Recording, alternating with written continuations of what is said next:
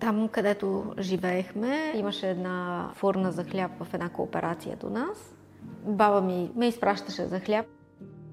Имаше двама мъже, си ги спомням. Една дълбока фурна такава, с плочи каменни вътре. Там имаше хляб до 10, след 10 вече нямаше. Те предполагам, че посред нощ са започвали да работят. Хлябът, който купех, четвърт от него, никога го нямаше в къщи. В смисъл, никога не се прибирах с цял хляб. И беше пак същия такъв ръчен, хубав хляб с коричка. И се гонехме децата да кой ще отиде пръв за хляб. Така че винаги са радостни спомените за хляб. Тези ти спомени свързани ли са с това, което правиш сега? Ама разбира се, те са в основата. Причината да, да си помисля да го правя е това емоция и, и спомен. А пък вече съзнателното решение да се хвана да го правя, вече не е емоция. Вече е бизнес решение и за сега, тъй като все още сме много в началото, изглежда сякаш ще ни бъде. Най-честата реакция върнахте ме в детството. Това беше като отворихме, буквално като се отвори вратата, ги лъхва миризмата на прясно изпечен хляб и неизменно събужда спомени. Всеки е бил пращан за хляб от баба си или майка си и всеки се е връщал с половин или четвърт хляб. Работила съм много неща. Най-дълго съм работила в авиакомпания на летището. Беше ми любимата работа. След това смених доста работи и накрая спрях и седнах да мисля какво искам да правя. И установих, че всъщност пекарната не е само, само правенето на хляб. Тя има доста голямо значение и като елемент на общността. Хора идват, обръщат се да помогнем да съберем пари за някой, който има нужда от лечение. Идват от общината, канат ни на коледния пазар, миналата седмица бяхме. И наистина сме си изградили една общност малка тук, която така или иначе ще се разраства, надявам се.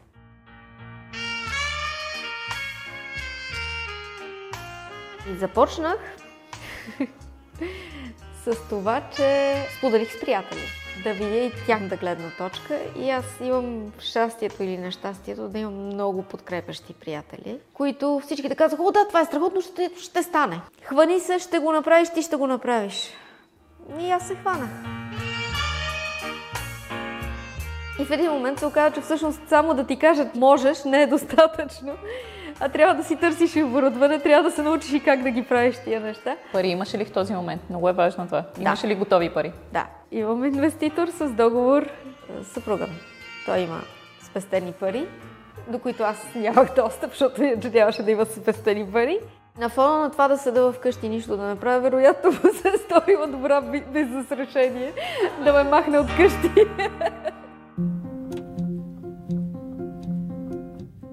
Приятелите ти казаха, давай, имаше парите, изглежда лесно до тук. После дойде ли трудно? После се оказа, че не е толкова лесно, защото се оказа, че няма откъде да се науча на това. Тъй като няма много фурни за хляб, всъщност.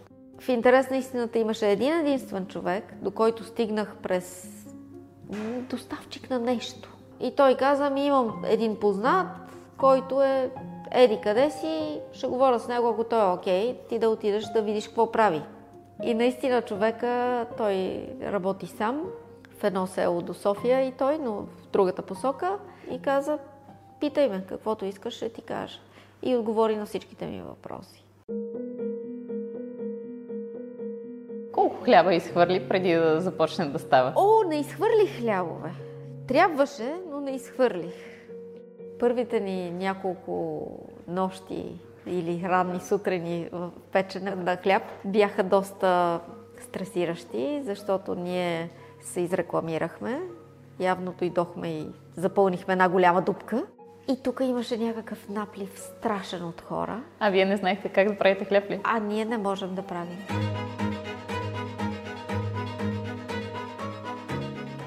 Начина по който правехме хляб, това, което аз бях разбрала, научила, открила, измислила, беше, че трябва да се купи една голяма тестобъркачка, колкото голяма, толкова по-добре, за да се сипе максималното количество брашно вътре, нали, един чувал, който е 25 кг, да се забърка този хляб в тази тестобъркачка. Обаче тук вече не ми се покриваше с мощностите нали, на персонала, т.е. моите, и на фурната ми, която поема определен брой хлябове.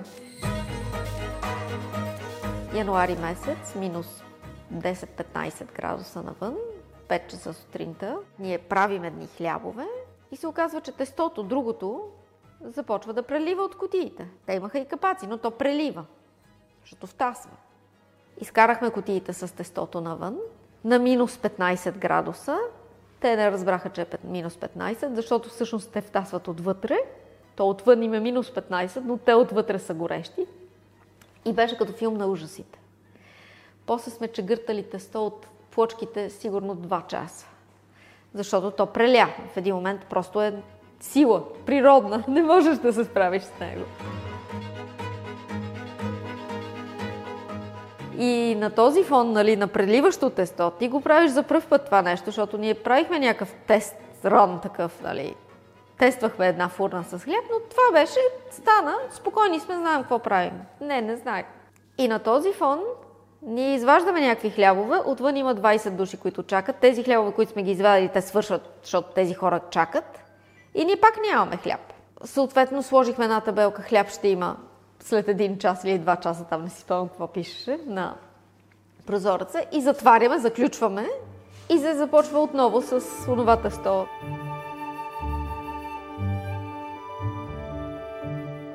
И така, да, всъщност не изхвърляхме хляб, защото той се купуваше. Друг беше въпросът, че когато го опаковаш врял от фурната без да е се е охладил, той вътре все още е тестен. Той не, е, не, е, не се е изпекал добре. Продаде ли много хляб, който не ставаше за продаване? Ужасно много хляб съм продала, който не ставаше за продаване. Едно момиче от групата ми в Бейс, в последствие, нали, вече към завършването, аз занесах хляб. И тя каза, знаеш ли, че аз всъщност съм идвала при тебе, като отвори. Хляба не ми хареса и не съм идвала повече, обаче този хляб е различен вече. За мен това беше комплимента, защото е важно човек да, да, да се движи напред и нагоре и да се развива. Да, правили сме грешки. Продължаваме да правим грешки, със сигурност. Също е комплимент и това, което тази жена каза, която току-що излезе, че милинката сутринта е хубава, защото тя ми се беше оплакала от милинките преди месец, може би. Даже малко ми се скара за тях. И самия факт, че тя дойде отново, взе си милинка и каза, че е хубава, правиме нещо правилно. Трудното е в незнанието ми, в липсата ми на опит, в липсата ми на образование, това е трудното. Вече като влязах в, в нещата, се оказа, че съществуват едни такива прекрасни хора, на които им се казва технолози. Те идват и с твоето оборудване ти помагат да се справиш. Но ако нещо се случи с хляба ми, аз се звъна и питам защо се случи и те всъщност знаят защо. СОС, някакъв, някаква да. помощ денонощна. са просто. Освен, че споделят опита си с готовност, те, са им, те и много знаят. Ти обаче на няколко пъти каза, първо колегата пекара, второ човека от интернет, трето тези технологии за хора, които споделят това, което знаят, споделят знанието си. Явно в твоята история е много важно Споделя. че има такива хора, да. Абсолютно, без тях нямаше да се случи. Бейс бяха ли такива хора? Бейс За теб ти мина, си минала курса при тях за стартиращи предприемачи. Какво си взе от него? Беше ли ти полезно? А, беше ми безкрайно полезно. Получих потвърждение, че нещата, които правя и грешките, които правя, са правилните грешки. Това, през което минавам, и те са минали през него. Тоест, аз не съм някъде на грешен път. Това са нормалните грешки на растежа. Например, решението как да определим цената на това, което правим, на базата на нищо. Аз нямам формула, по която си определям цената, която да е научно обоснована. Цената ми се образува съвсем така хаотично, изобщо без сериозна основа, но се оказа, че е правилна, макар че когато отворихме, доста хора бяха шокирани от нея, защото сравняваха с хлябовете, които са толкова и са 300 грама. Нашия толкова и е 700. И имаше един такъв момент на трябва да се преодолее това разбиране, че хляба трябва да е еди колко си пари, иначе е скъп. Изтиснахме зъби и устояхме. Имаше ли момент обаче, в който не се купуваше хляба заради цената? А, не точно. Всъщност не. Такъв момент заради цената да не се купува хляба не е имало. А защо не се купуваше? Нямам обяснение. Имахме един период лятото, в който сериозно мислехме да си търсим работа, защото наистина оборотите ни бяха... Нямахме пари да си платим найема. Ние до ден днешен приходи нямаме все още. Не приходи, доходи нямаме от това. Но беше сериозно, защото и разходите не си покривахме. И това беше лятото. Възможно е да било, защото е било лято и е нямало хора в Елипелин, не знам. Но беше доста обезкуражаващо и изведнъж се промениха нещата. Направихме, и ние направихме няколко неща. Може да се дължи на това. Какво направихте? Един наш клиент каза, бе, не се виждате добре, вземете и изнесете това, което правите навън на една маса.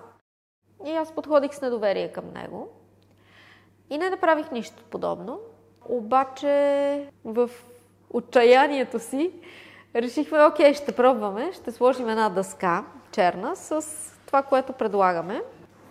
И буквално в същия ден се промениха нещата. Не знам дали се дължи на това. До ден днешен се съмнявам, че е това. Не мога да повярвам, че е толкова просто. Това ли те спаси? Малката черна дъска те спаси да не си намериш работа? Не знам дали мога точно така да го, да го кажа, но вероятно има нещо общо с това, да. Защото в а, тъмните моменти аз кандидатствах за работа и, и отидах на интервю и ме харесаха. Докато чаках а, второто интервю, започнах да, да се тързая с това всъщност. Те ако ми предложат тая работа, аз какво ще правя? Това а, всъщност ми показа, че не съм готова да се разделя. Тук ще, ще го боря още. Сигурно има още нещо какво да се направи. Но се радвам, че и това се случи, защото всъщност си дадах сметка, че защото много лесно човек се отчаива. Нали? Като имаш три дена, в които си направил една брой хлябове и си изхвърлил хикс на брой от тях, започва да, дори като се абстрахираш и от финансовата страна на нещата, Просто самото усилие, което си вложил. И ти ги излагаш ги тия хлябове и после трябва да ги изхвърлиш, което това движение е много болезнено. И, и това пък психически леко те смачква. И беше хубаво, че всъщност се поуправиха нещата и мога да гледам по-положително. Тоест не сме в етапа, в който всички трудности са зад гръбла ти и сега не. просто разказваме история за успешен бизнес. О, не, не, в никакъв случай не. Няма, няма и скоро да, да, да се случи това, защото имам още много планове, които се надявам да успея да ги превъплатя в дела. Искам да се разраснем. Мисля, че имаме, има място за нас и смятам да опитам да го направя. Така че ще продължавам да, да греша.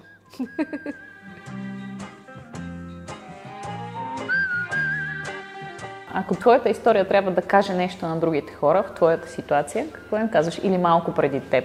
В фазата малко преди теб. Ами, трябва да се опита. Няма да си в мир с себе си, ако не си опитал.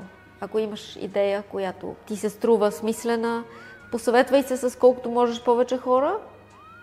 Виж какво те ще ти кажат. Признай си, че не знаеш. Няма човек, който да знае всичко. Признай си, не знам. Ти знаеш ли, можеш ли да ми помогнеш? Това е супер полезно. Аз си признавам, като не знам. И гоня теста по, по плочките, да.